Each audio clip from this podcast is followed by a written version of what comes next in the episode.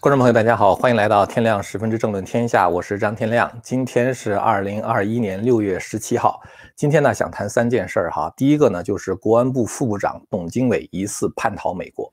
第二件事情是北京媒体现在大谈新冷战，呃，这个跟美俄峰会也有些关系。那么第三件事情呢，就是中共可能在测试这个 G 七，就是相当于呃七国工业集团。他们对这个中共的这种就是严厉的态度是否是真格的？那么我觉得现在呢发生了一件事儿，就是五百港警啊，五百个香港的警察突然袭击了苹果日报总部，而且逮捕了五名高管。今天我们想把这三件事情分析一下哈。咱们先说第一件事儿啊，我们在这个六月五号的时候呢做了一期节目，这个节目呢刚一上去呢就被这个油管黄标了。呃，这个节目他谈的内容是，就是 福克斯新闻的当家主播 Tucker Carlson 啊，大家可以看到这是他的照片。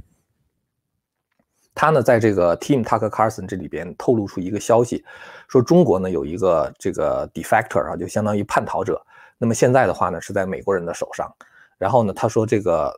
结果啊，fallout 就是这个最后这个事情的 consequence 哈，这个后果的话可能是非常严重的。呃，这里边的话呢，他并没有说。这个到底这个是一个什么样的人哈？据说是据 Tucker Carlson 这里边讲，给人的感觉就是史上最高级别的一个叛逃者。而且呢，就是这里边讲，呃，他这个向美国情报机构透露了关于中国的这个生物武器计划。呃，他这个人呢，现在已经在这个美国国防情报局呢，就是跟他们合作了几个月的时间。呃，最近一段时间的话，不是说这个中共。这个实验室病毒泄露这个事件的话，变成了一个全世界的重要话题嘛？呃，那么就是我们怀疑呢，跟这个叛逃的人啊，就透露出的武汉实验室的情况是有关系的。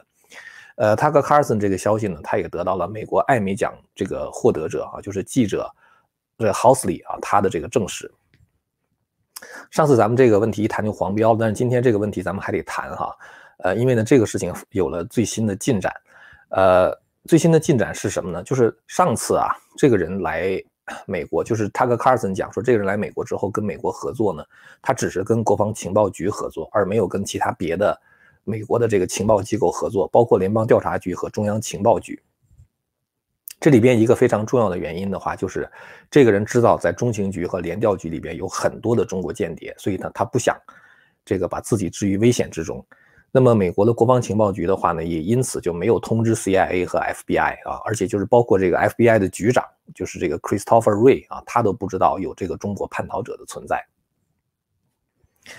呃，最开始这个关于这个事件最新的进展呢，咱们上次这个 Tucker Carlson 说这个事儿是在六月五号，然后呢，这个前天啊，就是这个公民力量副主席、旅美人权活动人士韩连朝呢，呃，发了一个推文啊，这个推文就说说有朋友传闻称。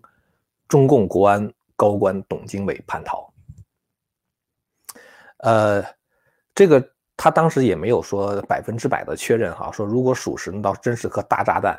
呃，那么这件事情我们现在不知道，就是说它的真实性，这第一点哈。但是呢，就是说它的真实性，嗯，就是说它能够得到一定程度的证实。被动的证实是什么呢？就是，呃，如果这个事情是假的话，那么中共可能很快就应该在他的媒体上辟谣啊，至少比如说给董经纬。这个公开活动的一些新闻呢，或者是报道，呃，这样的话证明他根本就没有在美国。呃，我们现在做节目的是六月十七号，中国大陆那边已经六月十八号了，就是整整两天的时间，中共那边没有回应，所以这个事情的话呢，它的可能性又多了三分。呃，那么现在还有些传闻呢，说董经纬的女婿是阿里巴巴的高管蒋凡，而且他叛逃的原因呢，是因为卷入了公安部副部长孙立军案。孙立军这个人，不知道大家多少人还记得哈？咱们去年做节目的时候提过这个人。呃，孙立军呢是公安部的副部长，他出事儿呢是去年四月份的事儿。呃，当时我们就做了一期节目谈这个问题。但是呢，从去年四月份出事儿一直到现在，已经一年多的时间了，已经十四个月了，中共一直没有公布对孙立军处理结果啊，似乎是案情非常的复杂。孙立军出事儿这个当时让很多人都非常的震惊哈，因为他实在是太突然了。呃，孙立军从这个公开的资料显示，他出生在一九六九年的一月份啊，也就是说，他刚刚五十二岁啊，就做到了公安部的副部长。五十二岁做到副部长的话，那么如果往上升到正部长或者是副国级都是非常有可能的。所以呢，他在落马前两个月还被委以重任啊。我们知道，二零二零年一月份就是大年三十儿那天，武汉封城是吧？我记得好像是一月二十三号吧。那么当时在。这个武汉封城以后呢，这个中共中央呢就派了副总理孙春兰为首的中央指导组在湖北待了二十五天，亲临一线督战。那么其中在这个指导组里这个名单上面的话，就有孙立军啊。所以说很显然，在这个二零二零年一月份的时候，孙立军还是非常受重视的。包括习近平三月份去武汉视察，那作为公安部的副部长，再加上他是在武汉这边这个指导组里边的，所以很有可能他就是鞍前马后的为习近平维稳。结果三月份他还在这个习近平的这个鞍前马后，结果到四月份的时候，突然间就落马了。而且这个特别奇怪，就是他落马之后呢，呃，公安部是连夜召开会议表态支持。如果这个事儿不是特别的严重的话，哈，如果不涉及到这个政治重大的这个政治问题，如果只是贪污腐败的话，公安部是不用这么急着表态的。那么这个事情的话，很有可能涉及的就是阴谋政变啊。这里面有一个旁证，就是公安部呢在谈到这个孙立军的时候，把他和两个人联系起来，一个是周永康，一个是孟宏伟。大家知道周永康就是这个政治局常委嘛？那他这个就是中共一直在讲说要肃清在公安系统中周永康的流毒，而周永康的话就是政变集团推翻习近平的这个政变集团的一个重要的这个成员。所以孙立军卷入周永康这个案子以后呢，这个中国的国安部是连夜表态啊，在官网发出的大概两千六百字的新闻稿里边，公安部部长赵克志就。提出要坚决拥护对孙立军涉嫌严重违纪违法进行纪律审查和监督调查啊这种说法，所以说就是公安部当时连夜表态，再加上把他跟周永康挂钩的话，就感觉孙立军是卷入了谋反案。那么后来在这个公安部的新闻稿里边的话，还可以看到对孙立军的指责，说他不守纪律、不讲规矩、不知敬畏、肆意妄为。呃，这种不讲规矩、不知敬畏的话，几乎就是属于。就是要推翻习近平的一个标准的说法，呃，然后呢，这个还说孙立军呢是妄议中央大政方针，阳奉阴违，当两面人啊，所以这个情况就是说，他把孙立军呢描述成为两面人，那么很显然就是这个人一方面呢是效忠习近平的，是吧？既然是两面人，一张脸对着习近平效忠，那么另外一张脸到底对的是谁啊？这就是非常成问题的了，对吧？所以，我们把孙立军这个案子呢和这个现在董经纬这个案子联系起来，大概脑补一下这个过程哈。这个过程的话，大概就是说，孙立军呢跟周永康一样，因为卷入了对习近平的谋反案而遭到了整肃，而董经纬的话呢也身在其中。那么，凭借这批人在中国的实力的话，他们是无以抗衡习近平的。所以在孙立军一被捕之后，董董经纬呢马上就叛逃海外，他的目的的话呢，就是借助海外的力量来倒共或者是倒习。董经纬叛逃到美国之后，因为他是国安部的副部长，是吧？他掌握了很多的情报，那么他呢就把他所了解的武汉病毒所的内幕报告给美国，那么于是引起了全球的倒共的大潮。那当然倒共的话，如果共产党倒了，习近平当然也保不住了，是吧？所以倒共也就是倒习了。那么董经纬呢，这个身在国安部，他是国安部，大家知道本来就是一个间谍机构，跟美国的中情局差不多，所以董经纬呢深知中共在各国的间谍网。他知道在这个 FBI 在 CIA 里面有多少中共的间谍，所以他选择了和美国国防情报局的合作啊，就避开了 CIA 和 FBI。这里边的内幕啊，如果这是董经纬这个如果叛逃是真的话哈，不下于这个2012年王立军夜奔美领馆这件事情，而董经纬这个事情一定比那个事情更加具有震撼效果。因为什么呢？因为王立军当年。虽然逃到美领馆，向美国提供了很多的情报，但是呢，他最后也没有来到美国啊，不得不走出美领馆，被押送回京了，而且现在被关到中共的监狱里边。那董经纬的话呢，如果他叛逃成功的话，就是人在美国，他做的事情的话，可能就会更加的，就是这个少一些顾忌吧，或者是让中共的话更加投鼠忌器。那么也可能是因为董经纬的叛逃，让中共不知道如何处理孙立军案啊，就是。呃，因为他不知道董经纬可能会一怒之下抛出什么猛料来啊，所以现在就等待这个更多的消息啊，就把孙立军这个案子就搁置起来了。这件事儿是有很多的传闻哈和我们的脑补啊，但是我们看吧哈，就是说如果董经纬叛逃消息属实，而且他跟美国已经把自己知道的情报和盘托出的话，那中共可能也就没有什么顾忌了啊，很快就会从重从快的去处理孙立军。呃，所以关于董经纬这个事儿哈，我觉得我们再观察几天。我们刚才只是对这个传闻哈做了一些分析和脑补。那么我们在最近的这个几天之内，如果看不到关于董经纬的新闻报报道的话，那么这个事情它的这个属实就就非常可能就是属实了哈。这个呢是想跟大家报告的第一件事情哈。第二件事情的话呢，就是这个总部设在纽约这个北京的多维啊，突然间大谈新冷战啊。大家可以看到这多维新闻的这个报道哈，说两份公报背后不必心存侥幸，新冷战已经到来了。这两份公报的话，指的就是 G 七这个就是七国集团他们的公公报和这个 NATO 啊，就是北约的公报啊。这两份公报的话，都明确的指向中共。呃，在这个就是多维的这个报道中，因为多维它的总部是在设在纽约，所以说它在很多时候代表着北京的某一方势力啊。据说他们背后的话是曾庆红啊，就是他们是代表着某某一方的势力。那么至少就也就是说，在中共内部有一派，他们认为。新冷战已经到来了，所以这个报道一上来就讲，他说，尽管有不少声音回避这一点，试图说服人们相信和平与发展依旧是世界的绝对主流，但面对面对叠制的现实，他们无法否认对抗和敌意正不断蔓延啊，就是说，也就是世界的主流不再是当时邓小平说的和平与发展啊，而是指这个现在开始了这个就是中国和其他民主国家之间的对抗，而且敌意呢在不断的上升。然后他说，在这场愈发残酷的竞争中，中国是不太情愿的主角啊，就是中国被卷进来，完全是这个被动的啊，这是这这是他自己的说法哈，不是那么回事啊。中共其实是主动的要扰乱国际秩序，建立习近平所说的那个人类命运共同体了。但是呢，他后面讲这句话倒是蛮有道理的，说美国和他的盟友们现在持续加大戏码，迫使中国不得不参与指向零和博弈的演出。所谓零和博弈的话，就是中美之间的较量，或者中国跟这个西方自由社会的较量，是零和的结果，就是一方所得即为另一方所失啊。那么这种情况下，美国如果不想输掉这场较量的话，那么他们必须要就是这个倾尽全力啊，因为你你之所得就是我之我之所失嘛，是吧？如果美国要输的话，那就是真的真的就是输的一干二净啊，因为中共他一定不会，就是说一旦他呃得了上手的话，就占了上风的话。他不会让美国这个就是再有反手的机会了。在这个多维的报道中的话，就提到说，这个德国的默克尔和法国的马克龙的话呢，其实一再是，呃，希望能够缓和这个局势。那么他们就是说，呃，不太同意，就是对中共在公报中的话采取如此严厉的措辞啊。但是美国和日本啊，就是一直在这样坚持。那么。默克尔呢？他说中国是一个系统性竞争对手和经济上的竞争者，但也是一个合作伙伴。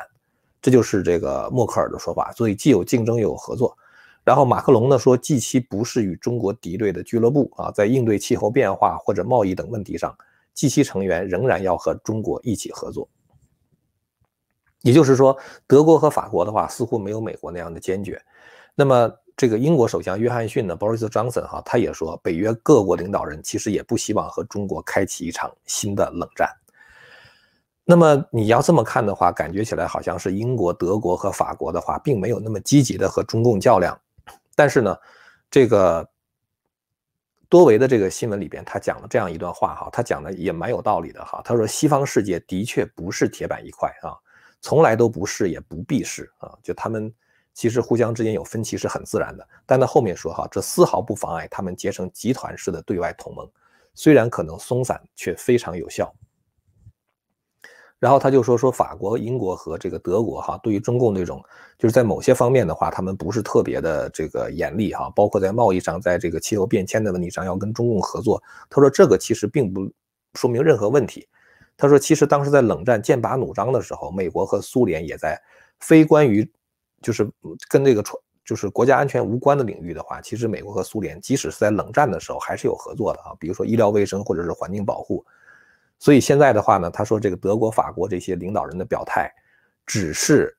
这个表现政客的涵养啊，意思我们胸襟很大啊。然后的话，我和你在这个具体做事情的时候的话，可以虚与委蛇哈，就是这个表面上还跟你能够周旋，能够寒暄。但是的话呢，这些议题是处在这些各个国家领导人这个优先考虑这个这个清单的最下方啊，所以就是说，呃，他们实际上还是就是说，就是对付中共的这个决心的话，还是放在这个就是很高的优先级的。文章最后呢还警告说，美国不会衰落啊，或者说即使衰落的话，也不是自由落体，而是一个缓慢的过程。呃，他后面没有讲的，意思就是中国呢，就是或者说中共的话，其实是等不及的啊，就是你不能指望着说美国迅速衰落，然后呃，美国的 美国这个迅速衰落之后的话，呃，你就逃过一劫啊，这种这种指望的话呢，是是不现实的。那么他这个说法呢，他提到两个公报，指的就是这个七国集团的公报和北约峰会的公报。但是这个美俄峰会这个事情的话，就是多维还是没有讲。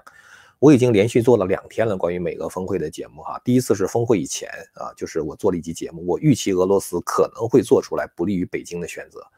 第二次呢，就是昨天啊，昨天谈到拜登对普京的警告啊，也是说给中共听的啊。拜登警告说，核战没有赢家，我们永远不能打核战。再有一个的话就是。拜登警告俄罗斯，如果你对美国发起网络攻击的话，美国一定会回应啊，一定会报复。呃，那这两个东西的话，其实对于中共来说也是一种就是警告啊，因为中共胡锡进不是说打核战吗？什么什么之类的，大家放心，胡锡进说的绝对不是他自己想说的话，那绝对不是说胡锡进自己想说他就敢说这样的话，一定是中共最高层的授意。所以拜登在警告这个普京的时候，其实也是讲给北京听的啊。然后呢，拜登在讲。讲给这个普京说，你不能再攻击美国网络，其实也是讲给北京听的。不管怎么样哈，总的说来呢，拜登和普京的会面是双方缓和关系的重要一步啊。当美俄的关系缓和的时候，中共的心里边已经是酸溜溜的，不是滋味了，是吧？已经很不舒服了。那么今天的话呢，我看到了拜登记者会更多的细节，呃，看到了拜登讲的一句话，这句话我想特别提出来跟大家说一下。拜登的这个无意中的一句话，哈，在接受记者访问的时候，他透露出一个消息，就是俄罗斯其实对北京更加敌视和防范。呃，这是法广的一篇报道，哈，可以大家给大家看一下，哈，这个在这个法广的报道中的话呢，这个拜登说中国快速崛起，普京现在最不希望的就是与美国的冷战。这个拜登呢，在这个会后的这个记者会上表示，哈，就是说这个随着与俄罗斯。有数千英里长度边界的中国快速崛起，普京现在最不希望的就是与美国冷战啊！这就是这个拜登讲话的这个，呃，非常值得玩味的一句话哈。当时这个背景的话呢，是因为有一个记者，呃，他提问啊，他说在，呃，你们这个讨论的时候哈，就是就是相当于嗯，拜登和普京的这个峰会，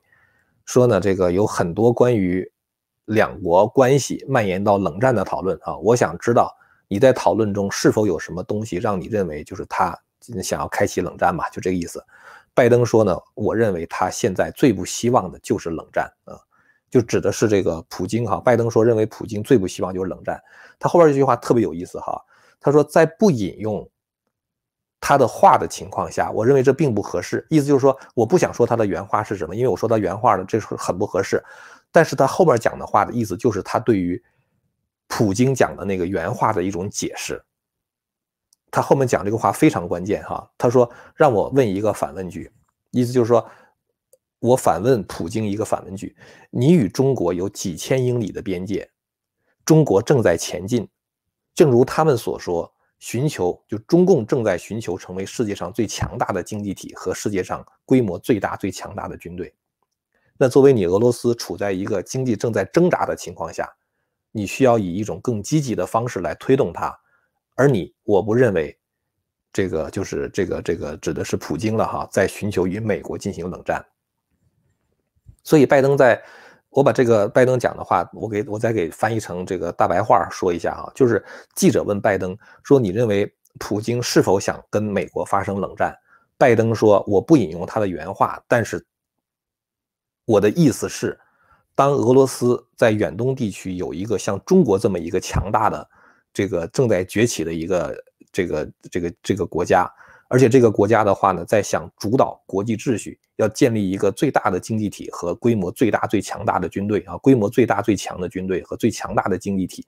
你在远东地区有这么一个家伙在，你还能够跟美国发生冷战吗？大家明白这意思哈？就是任何一个国家，其实在战争中非常。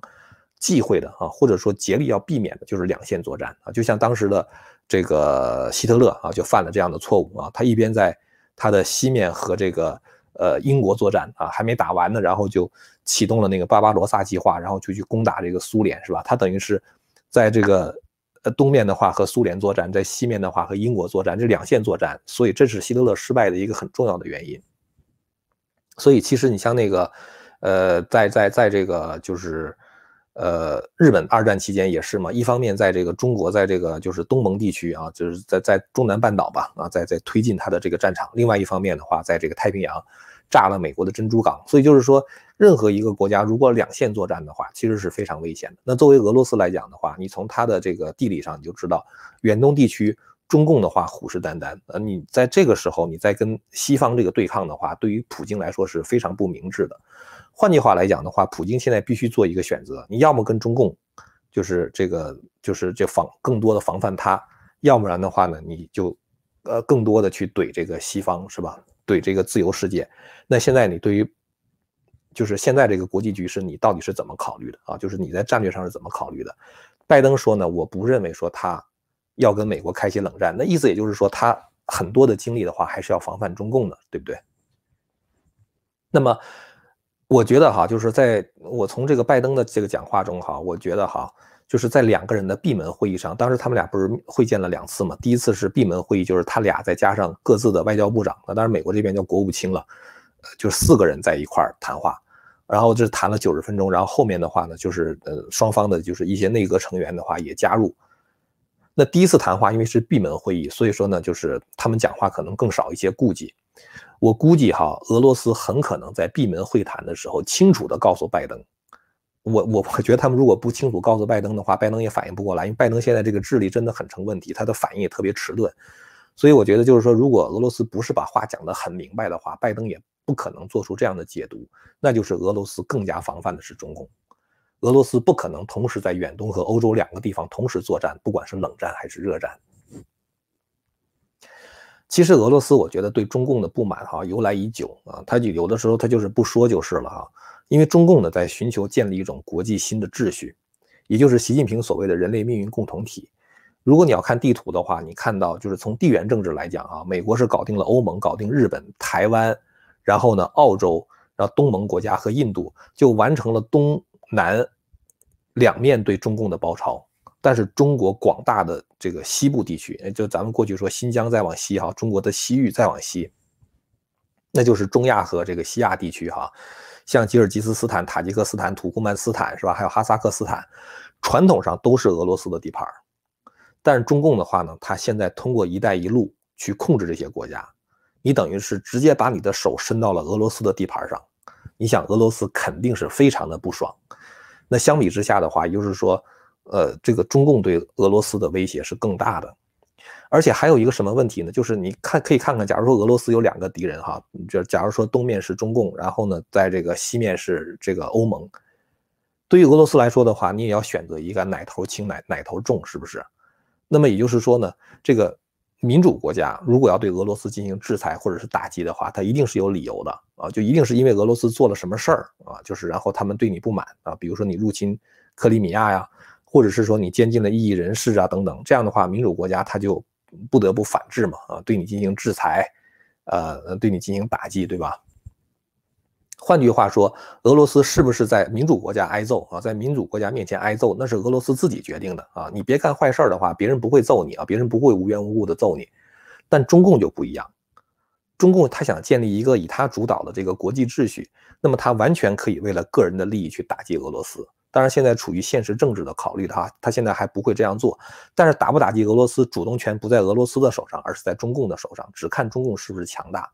换句话来讲的话，就是民主国家，美国也好，欧盟也好，他再强大，他不会主动打击你的，他犯不上，对吧？他也没有必要，他们老百姓也不会同意，呃，国国会也不会同意，也不会给拨款。所以实际上就是是主动权在俄罗斯，但中共揍不揍你的话，主动权在中共的手里，不在你的手里边。那么这样的话，俄罗斯它当然跟中共的那个关系的话就更加的紧张，是吧？它就会更加加以防范嘛。最后呢，报告一个新闻哈，就是香港警方周四就六月十七号的时候，出动大批警力，大概有五百个警察，高调搜查了香港就是泛民就支持泛民的媒体《苹果日报》，这个搜搜查了这个大楼哈，以违反香港国安法的理由拘捕了《苹果日报》的总编。就是苹果苹果这个新闻平台的总监张志伟，然后呢拘捕了他的副社长，这个陈佩敏啊，然后呢，还有就是母公司一传媒集团的行政总裁张建宏，还有一传媒集团营运总裁就是 COO 哈兼财务总裁就 CFO 叫周达全，呃，然后呢还拘捕了苹果日报的总编，所以说他一共是拘捕了五个人。那香港记者协会的主席呢叫杨建兴，他对媒体指出，他说你说苹果刊登了什么什么什么消息或者是什么就评论哈，他说实际上报刊。登载的内容不一定代表报馆的立场，它可能是只是刊登一种不同的声音，让别人听到，是吧？那么如果因为刊登文章就被指控说违反了国安法，这就是在新闻界在散布恐惧，将严重的损害新闻自由。苹果日报在周日下午的时候发表了一个致读者的信，他说这是香港最坏的时代，新闻自由已经岌岌可危了啊。那么我对这个事情的解读是这样哈，为什么现在去这个苹果日报去抓人呢？一个很重要的原因，包括时机的选择，很可能跟 G7 的峰会有关，就是跟七国集团的峰会有关。因为七国峰会这个公报上刚刚提到中共的人权问题，人权问题就提了两个事儿，一个是新疆，还有一个是香港。在新疆对维吾尔人的迫害，然后对香港民主与法治的侵这个侵蚀。那中共的话呢，他没有跳着脚骂骂哈，他但是因为你骂的话不不解决问题，中共想测试的是七国集团到底有多大的行动的决心。